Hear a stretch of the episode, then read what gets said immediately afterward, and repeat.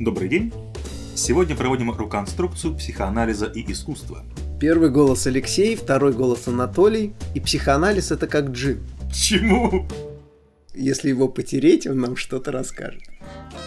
Это уже моя субъективная позиция, то есть догма для вас. Быть человеком трудно, понятненько. Вот. Иметь плохо, а быть хорошо, понятненько. Он лег на лопатки перед Сталиным. Это все вот прям как бы По Юнгу. по Юнгу. Вы хотите краткий экскурс в психоанализ? Открываете Google, пишите психоанализ, видите ссылочку на Фрейда, открывайте Фрейда и начинаете читать Фрейда. Тогда и от меня экскурс. Мудак. Сегодня хотелось бы поговорить о том, почему э, ставка искусства 20 века на психоанализ провалилась.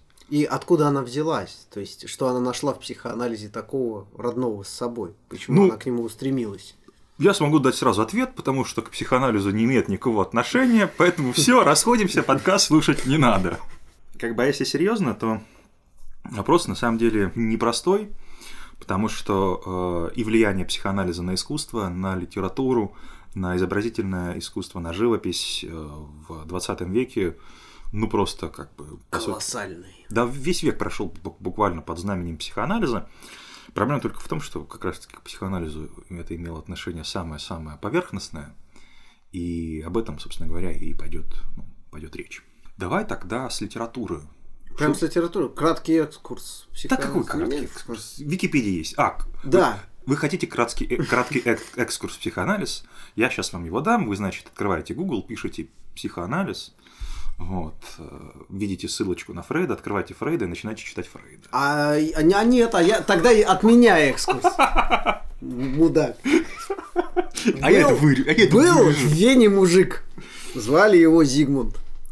Он сначала лечил людей, допустим, от желания курить и сношаться с отцом с помощью гипноза. Потом подумал и понял, что как бы нужно эту идею развивать, гипноза мало. И в итоге он пришел к тому, что человек сложная комплексная структура. Но когда он говорил об этом всем, слышали только вы хотите трахаться, и вы хотите трахаться, и вы хотите трахаться, хотите трахаться с матерью, с сестрой, потому что сестра как мать, и б б б б б б И вот из-за того, что так все слышали его, все начали как-то воспринимать старика Зигмунда, говорит, сам ты пидор.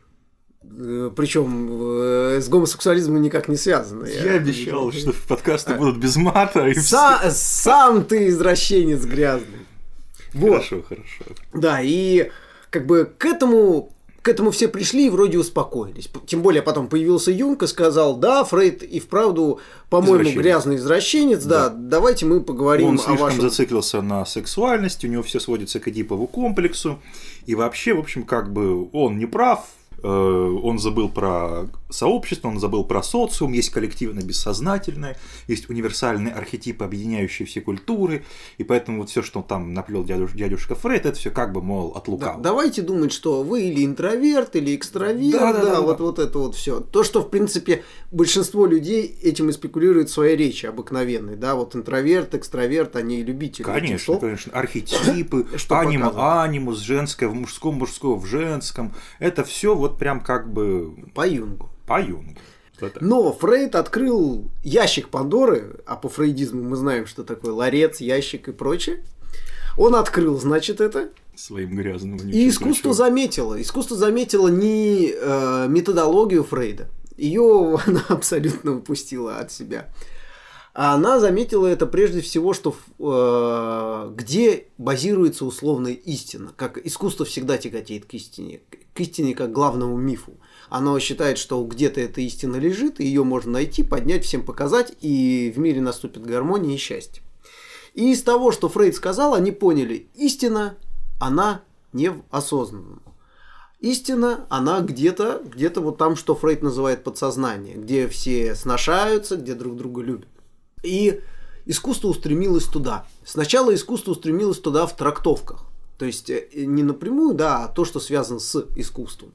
И, допустим, э, Кавкианский замок, который до этого Кавкой писался явно, как э, поход субъекта к к нечто большому, символическому и обычно трактовалось как к Богу и невозможность к нему прийти, Тут, у, как только приходит фрейдизм, они, конечно же, начинают говорить о том, что замок является здесь отцом, mm-hmm. там, э, то, что он землемер, не просто так землемер, а потому что в большинстве культур, тут как раз про архетипы, земля – это мать-земля, и вот оно противодействие, mm-hmm. то, что э, они с замком не могут землю эту поделить, и прочие фигуры. Вот он вам Эдипов комплекс, вот он мать-земля, вот э, сын, который пытается эту мать-землю пахать и так далее. То есть, по сути дела, э, все свелось к тому, что психоаналитические понятия, понятия э, и конструкты, которыми описывались, ну, описывалась душевная жизнь, просто-напросто начали экстраполировать на произведение искусства. По сути дела, всякий раз, когда вам предлагают помыслить, допустим, не знаю, там, Раскольникова как какого-нибудь невротика, да, или Светригайлова как какого-нибудь психотика или психопата, когда вы навешиваете на художественных персонажей какие-то э, модели там, поведенческие или характерологические, это все наследие вот э, того, э, той попытки или той как бы, не знаю, инъекции психоанализа, которую искусство э, смогла усвоить. То есть, как бы среди всего, что было услышано, она услышала только это и стала спекулировать вот таком духе. Да? Или еще как вариант это когда пытаются, допустим, провести психоанализ автора, да, наблюдая за тем, э, какие, какие образы он использует, перевести, э, подвести к выводу о том, так все-таки спал он со своей мамашей или нет. Слушай, вот. а давай зададимся вопросом, пусть коротким, а может длинным. А, да, по Фрейду. А какого хрена искусство устремилось в трактовке, допустим, того же Кавки с условным доступным аппаратом Фрейда, таким упрощенным. Но не пошло ретроспективно, не пошло смотреть, э, что Фрейд открывает нам в произведениях, э, допустим, романтизма, а не, ладно еще романтизма, а почему не взглянуть на уж Святое Писание, да тем более. Тут бац, появляется, ну, Иисус и Бог, да, вот вам вообще вопрос фрейдизма, тут напрямую. Почему оно туда не сувалось? Ну, именно, по крайней мере, как, э, как э, такая основная канва. Наверное, какие-то маргиналы были, которые... Ну, тут, скажем так, в эту область э, оно зашло несколько с другой стороны, потому что э, большое значение имеет вклад аналитической психологии, то есть Юнга который измерение религии как раз-таки из вот этих вот самых лап Фрейда, который все-таки полагал а, религиозную веру именно продуктами э, психической жизни человека, он их вырвал и, скажем так, отстоял некую автономию, что все-таки религиозный опыт, религиозная жизнь, а, некая духовность, это все-таки понятие, скажем так, самостоятельное, Нельзя их просто безнаказанно объяснять просто какими-то э, психологическими там, порывами, влечениями и прочее, прочее. Они составляют самоценную область душевного опыта. И поэтому э, искусство их наследовало не в качестве э, области проработки, где мы берем религиозный текст и пытаемся э, найти там Эдипов комплекс, а скорее на уровне архетипов и образов, где само религиозное пространство, становится таким бесконечным кладезем всевозможных образов, символов, знаков, каких-то отношений, которыми можно бесконечно спекулировать, всевозможные венки, всякие там э, голуби, птицы, что-то летающее, плавающее, океан как э, бездомный образ вот этого самого бессознательного глубины человеческого бытия и тому подобное прочее. Это как э, известный пример э, с Торой, ну, как в доказательство этому, да, когда какой-то раввин сказал, что даже если бы весь этот мир стал, допустим, пером, а вся земля стала их тетрадью, то даже тогда они бы, то, что бы они сказали о Торе, это была бы капля в океане. Вот да, да, такое. совершенно верно. Но... И здесь еще подмечу, что как раз э, почему Юнг так прижился, что смотрите, как он за вас выполняет вашу функцию, он обороняет э, религию, понимая, что это сакрально, он вас говорит так. Вот здесь мы с психоанализом таким вот ужасным и противным не лезем. Э, над греческими мифами мы еще можем потешаться, но над религией не-не-не-не-не. Ну, над христианством тем да, более. Безусловно. Тем более Юнг нужно это знать. Юнг достаточно, даже недостаточно сильно верующий человек был, и это сказывалось, конечно же, на его э, вытеснении этого всего процесса. Да, но это самое примечательно то, что как раз-таки он вот эту самую оборонительную функцию, функцию так сказать, э, сакрализующую, он ее выполнил вполне успешно, и поэтому, э, если Фрейд еще мог себе позволить написать про отцеубийство, про миф о первобытном отце, про Моисея, про христианскую религию именно в концепции э, невротического образования, как такого рода невроза навязчивых состояний, где исполнение всевозможных ритуалов является своего, своего рода снятием тревоги то как раз-таки после Юнга а, ну, как бы, это уже слишком, слишком пошло, это слишком зашкварно, так говорить нельзя, потому что ну, он отстоял достоинство религии, ну, по крайней мере, как бы, как ему кажется. Ну, в принципе, как бы получается, что все-таки он отстоял, потому что после этого э, вот таких вот заходов, которые себе позволял Фрейд, в общем, ну, едва ли кто может себе сегодня позволить. А я даже больше скажу, что э, Юнг не отстоял их перед Фрейдом, а э, сам акт высказывания Юнга, вот вспомним, э, допустим, русский авангард, когда они начали э, заниматься богоборчеством, да, uh-huh, ну, uh-huh. и всячески э, богоборчество интереснее было никогда не говорили про то, что Бог говно, б-б-б. А они, когда они занимались именно переиначением, перетрактовкой э, религиозных э, каких-то историй, в пользу, допустим, там того же марксизма, ну или еще чего-то там, угу. тот же Хлебников. А, но э, Юнг сделал больше. Он как раз показал, что с э, вот этим аппаратом искусства в религию, с э, перетрактовками лезть, в принципе, а, пошло, б, безвкусно. Юнг обладал достаточно хорошим словом, именно чтобы это продемонстрировать, и тем самым наложил вето. Причем не только на тех, кто пытался идти за Фрейдом, а в принципе наложил вето на это. Это сильно сказалось. Вот, и как раз если уж я затронул речь о русском авангарде, то русский авангард э, психоанализ тоже принял ну ура, только в каком те- э, контексте? Вы наверняка любите русский авангард. Сейчас модно любить русский авангард. Русский авангард, как бы фамилии назови, да, те, кто в танке. Да, Маяковский, Малевич, а, Кандинский, ну кого хочешь. Там Рабин, все, Рабин, вся эта шобла. Рабинович, да? Да, вся эта шобла. нет. Вся эта шобла, она была так, у нас предыдущий подкаст был про то, что каждый из нас немножечко еврей. Да, бессомненно. Так что... Вот. А, что сделал э, русский авангард под влиянием Фрейда? Он лег на лопатки перед Сталиным. В каком смысле? Я поясню. Есть отличная книга с невыговариваемым названием, в силу моего незнания немецкого. Гизайн Цухтверк Сталин. Как-то так. Смысл ее книги, ее автор, кстати, русский иммигрант, прекрасная книга. А, он рассказывает про то, что Сталин был тру авангардистом, таким, каких авангард был жалок по сравнению с тем, что сделал Сталин с искусством. По, по сравнению с авангардизмом самого Сталина? Да. Э, Сталин был э, типа уберменшем по-ницшански. Сталин был э, не один критик в истории литературной не имел такой вес, как Сталин, потому что рецензия Сталина стоила жизни, тиражей Убер, и всего. Это уберменш, это в смысле сверхчеловек. Сверхчеловек, да. Подумай. Извиняюсь. Да. Не, они, они знают унтерменш. А, да? Унтерменш? Не, не, ну есть унтерменш, это как бы вот прям как эти самые про пролы у Оуруэлла, как mm. бы полный. Да, Чтоб я не понял. спутали. Да, а я, я сам забыл, я подумал, может, я не так сказал. Не, не, я поэтому и... Вот. И э, в каком смысле авангард вот воспринял э, Фрейда? В итоге он ложится на лопатки э, перед э, обещанием новой жизни.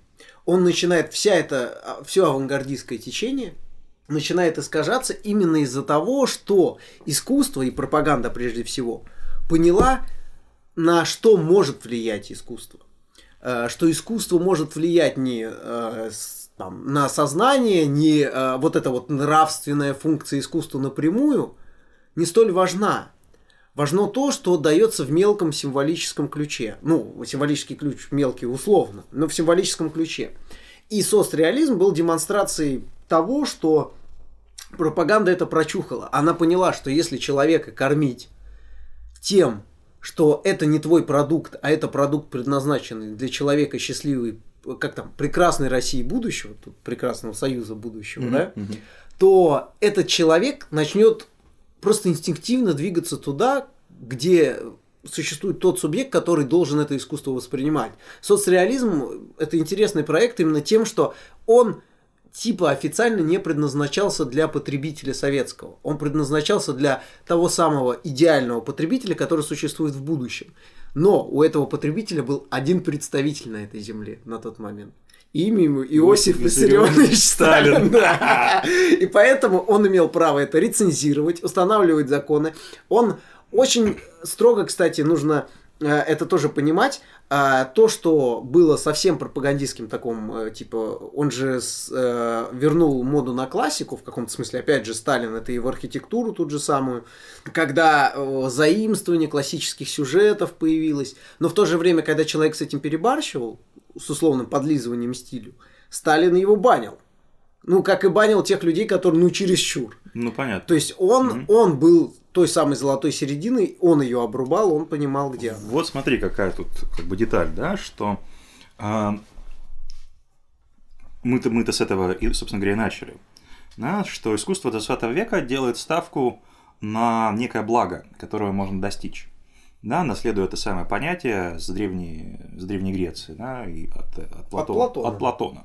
Да, как э, совмещение истины, да, честности, правды, добра и всего на свете. И э, открытие Фрейда было прочитано в том смысле, что как раз-таки именно, уж если не на уровне сознания, э, если уж не на уровне разума, рацио, искать это благо, то, скорее всего, уж по ту сторону рационального, то есть в бессознательном.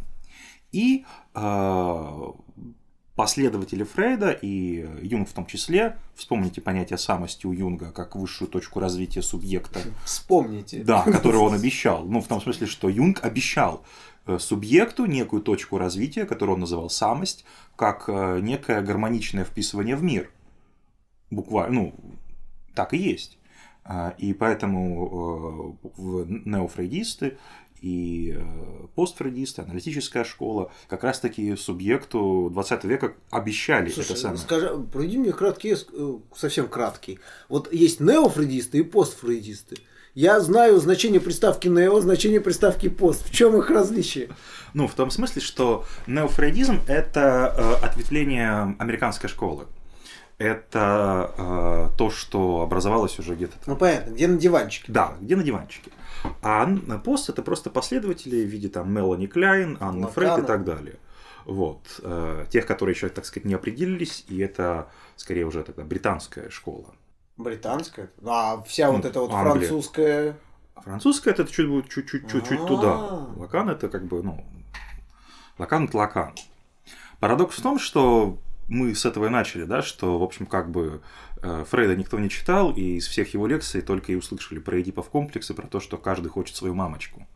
Парадокс в том, что как раз-таки Фрейд ни про какое, э, ни, ни о каком мессианстве, ни о каком спасении, ни о каком благе не говорил и о том, что, и ни о каком освобождении э, сознания от оков или бессознательное от оков, тут уж как бы каждый понимает сам, речь тоже не идет. Речи не, не идет ни в коем случае о том, что преодолев все запреты культуры, которые по мысли Фрейда и являются как бы причиной невротических образований, субъект станет свободным. В этом принципиальное открытие Фрейдов, что как раз-таки э, освобождение от запретов не делает субъекта свободным, а наоборот. И это некое логическое противоречие, э, которое составляет ключевую такую, ну, как бы, пружину психоаналитического учения. Это такой перевертыш Достоевского, который да. сделает потом Лакан. Да. А, Достоевский говорил, если Бога нет, то все дозволено. Как говорил Лакан? Если Бога нет, то ничего нельзя. Да. Вот. И э, из таких как бы доказательств, да, первое. А, Фрейд говорит о том, что в ходе анализа на место бессознательного должно стать «я». И все это понимают о том, что на месте бессознательного должно стать сознание. Но дело в том, что инстанция эго или инстанция «я» по Фрейду является точно так же бессознательной. Она ни в коем случае не отождествляется с сознанием. А это значит, что ни о каком осмыслении, осознании, овладениями собственных инстинктов речи вообще не идет. Это первый момент. И второй момент это то, что сам Фрейд был достаточно пессимистичен в отношениях э, какого-либо вот этого самого мессианического э, призыва, который можно было бы клин, э, кинуть. Да, он нигде не, не обещает спасения, счастья, гармонии и так далее. И поэтому, когда Маркузе пишет свою книгу «Эрос цивилизации», где как раз-таки делает ставку на то, что вот капиталистическое общество спекулирует на сексуальном запрете всевозможными у, у этой самой удостоверениями там, семейных отношений и так далее. И вот если как раз-таки мы эти отношения сексуальные освободим, вот тут-то как бы капитализм и рухнет.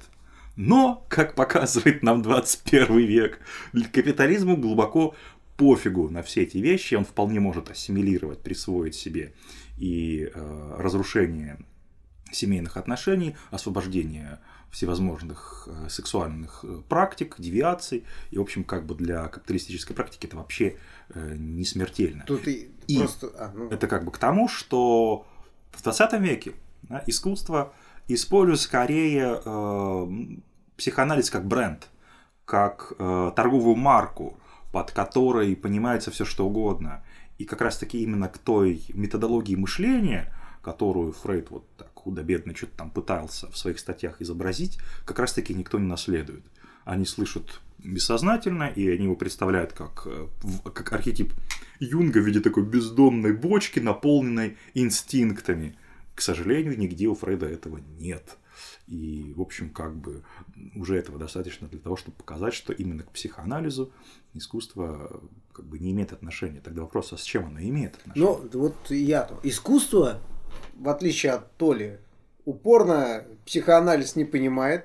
Оно клало на это картины и свои стихи. И это доказывает сюрреализм. Они говорят, чуваки, мы тут прочли, был такой Фрейд, в Вене, напомню, потом в Америке. О, Вена! О, Нет, Вена. тут уже Америка. Они-то европейцы, Ага. Америка. Они сюрреализм, видишь, над реальностью. Они как бы... Говорит, прочли такого Фрейда, чувак говорит, что вообще все на самом деле не так, как мы думали. И значит, что мы будем делать? Мы будем делать, мы будем делать искусство, как оно должно быть. Оно должно быть от подсознания. Мы будем рисовать неосознанные символы, как раньше, допустим, Тициан вам а, вот э, в Эрмитаже, кто в Питере живет, может прийти посмотреть э, «Бегство в Египет». Там очень смешной ослик, я каждый раз угораю. Э, Вот э, у Тициана, да, там это вполне ос- осмысленный символ религиозный, или Сан-Себастьян у него там тоже Мгм. в той же комнате висит. То есть э, он для Тициана это способ выражения себя, это как бы именно символ. А сюрреалисты говорят, в жопу можно говорить? В жопу это говно. То есть обратно. Они говорят, что мы, мы будем рисовать, что приходит в башку, не осмысливая. Ну, не задумываясь о том, что этот процесс, как мы говорим позже, имеет маленькие парадоксы. Они говорят, Как вот в анекдоте маленький нюанс. Нюанс, да, как про Чапаева. Ну, То есть, кстати, вот да, примерно того же уровня. А, Они говорят, вот, вот а, мне сейчас в голову пришло, а, что человек с помощью ушей летает. Ну, значит, это о чем-то говорит. Я нарисую, как человек летает с помощью ушей. А, Тем самым они предлагают вам быть э, такими домашними психоаналитиками и подумать, почему человек летает с помощью ушей. Что это символизирует? Они типа об этом не задумываются, в этом вся суть. Или э, сюрреалист, который нормальный сюрреалист, все-таки Дали, в отличие от этого, был очень осмыслен, осмысленен. А, Дали, вот банальная картина, это часы, да, ну, это- она у половины людей стоит на рабочем столе, это Аватарка это ВКонтакте. показание качества, да. А Вот э, мы же понимаем, что при условной сюрреалистичности образа, где часы делают то, что не велено часам, сюрреалистичный образ отсутствует абсолютно, ну, именно в заявке как сюрреалистичный, что это вполне осмысленная Дали метафора текучести времени, его зыбкости, его гибкости. Это буквально, А, буква- это буквально, буквальное прочтение метафор. Да, да, да. Вот и То всё. есть и никакого сюрреализма нету, хотя Дали, ну, наверное, самый попсовый среди сюрреалистов. Но я говорю, он был умнее, чем кажется. Но в то же время сюрреалисты пишут э, одно, одно произведение они написали хорошее. Манифест сюрреализма. Он реально хороший. Э, Его почитайте. Вот манифест сюрреализма э, заявляет о том, как они собираются менять этот мир, приводить его к истине, но не замечают один серьезный парадокс. Парадокс какой, что на самом деле, вот как э, пример автоматического письма, да, ты рассказывал про то, как э, их идея была, что там, закрываешь глаза условно и пишешь, что в голову сбрело. Угу. Они не подумали, что как только ты закрыл глаза и подумал, сейчас буду писать, что в голову сбрело, то в голову будут тебе приходить определенные вещи под влиянием того, что ты решил писать. Причем э, такие пошлые и банальные, которые бы не пришли, даже если бы ты это делал осмысленно. Потому что цензора у тебя теперь никакого нету, ты заявил якобы о полной своей свободе. Угу. И вот... Я оказался в тотальном рабстве самых низкосортных шаблонных вещей. Да. На самом деле можно даже, ну, можете проделать эксперимент, вот а, взять лист бумаги, закрыть глаза и попытаться что-нибудь изобразить, нарисовать, и вы убедитесь, во-первых, насколько это трудно, насколько вам нужно удерживать внимание и прилагать усилия для того, чтобы вообще хоть что-то получилось, а не уснуть, собственно говоря, в кресле. Вот, и что сама инициатива, сама установка о том, что я сейчас сознательно сяду, подготовлю все условия и все обстоятельства, там, приглушенный свет, мягкая музыка, для того, чтобы... Э, Джорджа Майкла, который саксофон... Для того, чтобы бессознательно что-то сделать, уже показывает на то, что даже на уровне, как сказать, самой идеи здесь уже есть структурное противоречие. То есть, иными словами, здесь нет выхода к бессознательному, здесь есть просто-напросто дурь. И все. И поэтому, в общем, как бы ничего, кроме поехавших каких-то образов и всякой разной подобной халтуры, сюрреализм породить не смог, ну, к сожалению. Их за нас впалил э, в их э, ненужности и э, комичности э, Борхес. Э, Борхес очень недолюбливал сюрреалистов, что во многом объясняется, кстати, его стилем. Э, вот это прям можно на этом чуть-чуть сосредоточиться, когда я говорил про Кавку, да, mm-hmm. вот этот пример. А, Борхес наследует Кавки э, во многом, а, но он пытается а, именно Кавку тянуть в ту сторону, куда сам Кавка шел, и не давать ему его похитить фрейдистам. По сути, вот, кстати, я не, ну, не сравнивал никогда Борхеса с Кавкой, но сейчас вот ты как бы идею подкинул. По сути, получается, это ведь, э, если, если Борхес это такой именно как бы э, мистический реализм, то есть mm-hmm. это вот такая вот попытка, как сказать, в виде неких логических парадоксов что-то описать, то он как бы вырывает Кавку из-под печати экзистенциализма. Да. Он как бы, ну, если он наследует, да, то он показывает, что как бы проект Кавки лежит не там, где мы по поводу экзистенции субъекта носимся как, как со списанной торбой, где мы все холим, холим и лелеем это некоторое специфическое человеческое бытие, говорим, что вот, как бы, быть человеком трудно, трудно, понятненько, вот, иметь плохо, а быть хорошо, понятненько. Да, вот не этот самый рассеропленные разговоры, а именно в сторону каких-то принципиально концептуальных вещей. Слушай, в этом смысле Тут, Кавка прям... Хоть я люблю экзистенциализм и осуждаю э, твой юмор по этому поводу, но абсолютно правильно ты сказал, в чем была идея Боркиса, а, не озвученная, но я так вижу. Идея, а, что именно экзистен... экзистенциализм, который схватил Кавку за яйца, Кавка не был экзистенциалистом, он предшествовал как, как им, он его создал практически, как да, как и Киркегор, да, это, кстати, два столпа такие. Третий это Хайдегер. Да. А, Парадокс в том, что никто из них не был экзистенциалистом. Да, но они его создавали. И вот как раз помимо Кавки, Киркегора и уж тем более Хайдегера, экзистенциализм в силу именно времени своего появления начал пересекаться с фрейдизмом. Потому что иррациональность, которая до этого как раз у Киркегора, у Кавки, была больше символикой э, кантовской свободы человека, да, то, что мы именно свободны быть иррациональными, и ну, то, что мы можем быть иррациональными, говорит о нашей свободе, о том, что мы не детерминированы. Э, как только появился Фрейд, он иррациональность эту тоже начал упорядочивать. И поэтому экзистенциализм с Фрейдом очень плотно связывался. В то же время Борхес видел, что Кавка, что условно Киркегор теряют под влиянием именно вот такого вмешательства. И начал вырывать его из рук популяризированного экзистенциализма, ну сам популяризированный, это понятно, Сартер, или там Камю, начал вырывать у них – и тащить, как вот Толя сказал, мистический реализм, а не просто так это название, что именно мистический реализм, само название по себе звучит как оксимарон. Но вот он именно этим способом вытаскивал, лишь бы подальше от того, куда пришли сюрреалисты, потому что они в каком-то смысле тоже э, выпук э, экзистенционализма. А, ну, то есть, если бы ну, не было потому что, да, то их не было вообще. В итоге э, любопытно, что, как сказать, все это дело выразилось в такой достаточно специфический, как бы, литературно-психологический жанр, такой, знаешь, как бы экзистенциальный роман. А. Вот типа Кастанеда, где герой э, э, отправляется в какой-то там поиск себя для обретения этой самой самости юнгианской, да, где он встречает какого-то учителя, учитель ему проповедует какие-то э, истины, эти истины всегда оказываются, с одной стороны, такими как бы банальными, доступными, а с другой стороны, их осознание это столь трудный путь. Отсюда вытекает э, такая как бы максима о том, что вот как бы осознать это вообще, это в общем как бы полдела, а вот прожить, это какое-то такое специфическое действие, которое вот нужно осуществить, и вот что там что-то подумать, понять это недостойно, а вот прожить это достойно, и что вот есть какие-то истины, которые понимает э, какой-нибудь там э, бродяга, э, который вот как бы познал всю жизнь, а какой-то философ, который сидит там дома и что-то думает, вот ему как бы подлинное бытие недоступно и так далее.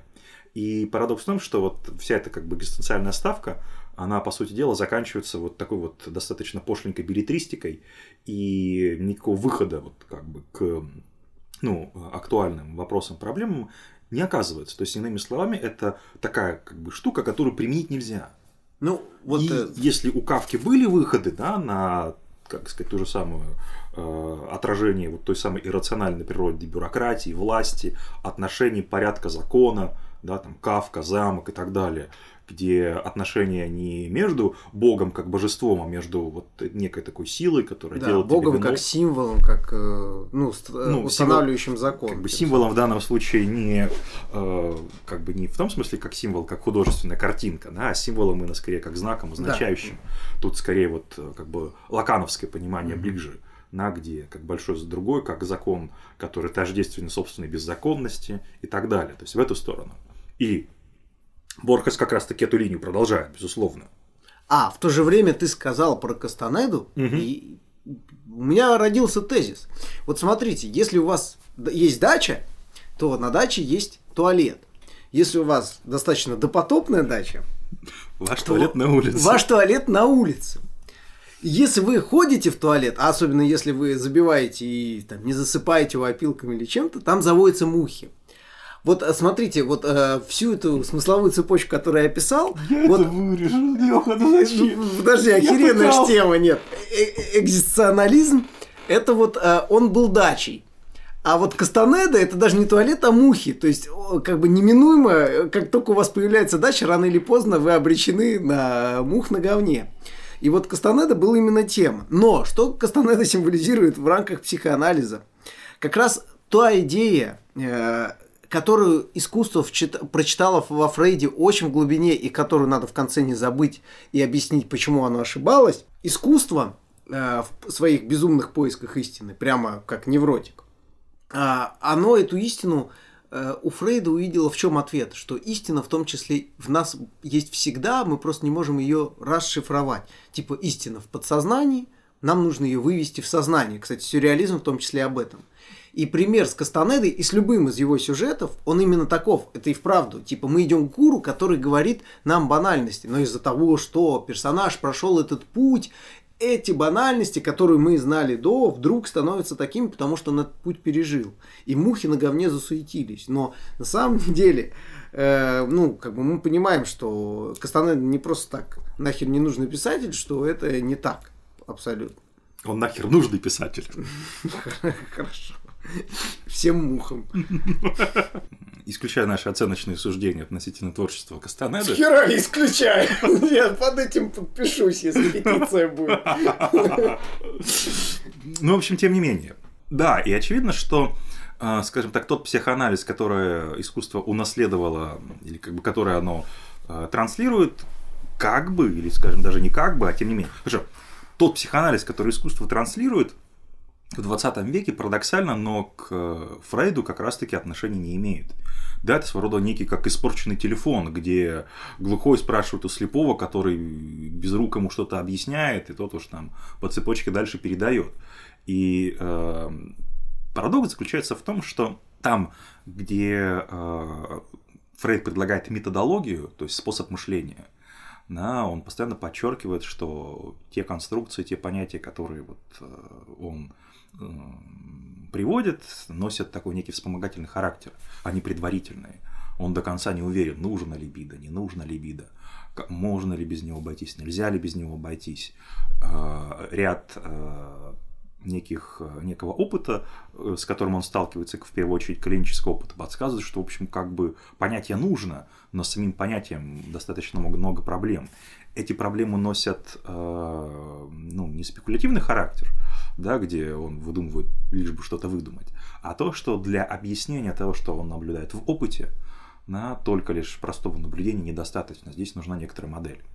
И там, где, скажем, например, Фрейд говорит про вытеснение, про бессознательное, про э, субъекта, где это, это можно было бы применить к э, скажем так, искусству, но не на уровне того, что хотел сказать автор, или там, что, какие образы он э, изображает своих персонажей, да, где можно было бы посмотреть на текст, где текст демонстрирует нечто на первичном уровне, где есть расхождение между планом э, выражения и планом повествования, да, где сам сюжет с самим собой не клеится, как и речь невротика на кушетке, который тоже рассказывает некоторую историю о себе, которая не лепится. И как раз-таки, допустим, э, деконструктивистское наследие Дрида, вот как раз-таки это продолжает именно логику, методологическую логику Фрейда – Понятное дело, что Дорида не использует фрейдистские понятия, они ему нафиг не нужны. Но логически, на уровне э, вот этого самого обращения, на уровне подозрения, он, безусловно, продолжает. И э, здесь возникает вот этот самый, ну, как бы такой парадокс, да, противоречие, странность, которая, опять же, демонстрирует реальность фрейдовского открытия, что там, где искусство думает, что оно имеет отношение с анализом, оно имеет отношение с каким-то а, собственным фантазмом по поводу анализа. Да? Это буквально перенос, то, что можно назвать да, на аналитическом языке. Только Фрейд э, в их видении узаконил перенос. Вообще, как э, используют э, Фрейда в каком-то смысле, как метафора тоже мне, как сравнение, мне пришло в голову э, вот э, люди, которые используют теорию относительности для того, чтобы сказать все относительно. Вот эти мудаки, они, ну, как бы, я не знаю, скорее всего, они знают, что еще теория относительности как-то связана с ЕМЦ квадрат, хотя на самом деле напрямую она не связана никак. Но как бы, они очень упорные в своем, они э, это пропагандируют прямо, что именно Эйнштейн и то, что все относительно, а, практически все что-то все меняется, это тоже Эйнштейн. Это их позиция. И тут Фрейда также. То есть исказили, Фрейд стал попсовой фигурой, и такой, как, э, ну, вот я не знаю, как э, Бритни Спирс. В чем э, связка Бритни Спирс и Фрейда? Вот Оба лысые? И оба спали с мужиками. Но в случае, кстати, Бритни Спирс, не, все равно, Бритни Спирс же открыла тоже какую-то очередную, я так понимаю, эпоху в поп-музыке тогда, ну, со своей конечно. репрезентацией, особенно с помощью клипов. Вот Фрейд также, то есть из него выцепили то, что хотели выцепить, абсолютно Или, его так, не слушая. Э, не выцепили то, что не хотели. Да. А Фрейд э, это очень яркий персонаж именно для того, чтобы понять, что у нас и вправду, ну вот э, я могу по своему примеру сказать, что срабатывает вот это вот не хотел и вытесняю э, из серии, когда ты читаешь, особенно Фрейда, когда вот э, к Фрейду, мое понимание, к Фрейду нужно идти э, обратным путем. То есть и через постфрейдистов к Фрейду. Потому что когда Фрейда начинаешь читать напрямую, он кажется, с одной стороны, простым, а потом поехавшим. То есть он где-то очень прост, а где-то он говорит, говорит, говорит, а потом, так это ж фалус. И ты как бы, чё? Ну, ну да, фалос, и дальше продолжает. А вот если ретроспективным путем это как-то осмысливать, то ты к слову фалос больше привык и не трактуешь его только как лингам или что-то подобное, угу. и как-то тебе становится лучше. Да к, к чему мы потихоньку приходим? А, само отношение к искусства к, ну, к аналитическому наследию, оно в каком-то смысле репрезентативно.